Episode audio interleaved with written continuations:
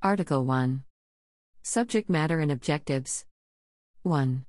This regulation lays down rules relating to the protection of natural persons with regard to the processing of personal data and rules relating to the free movement of personal data. 2. This regulation protects fundamental rights and freedoms of natural persons, and in particular their right to the protection of personal data.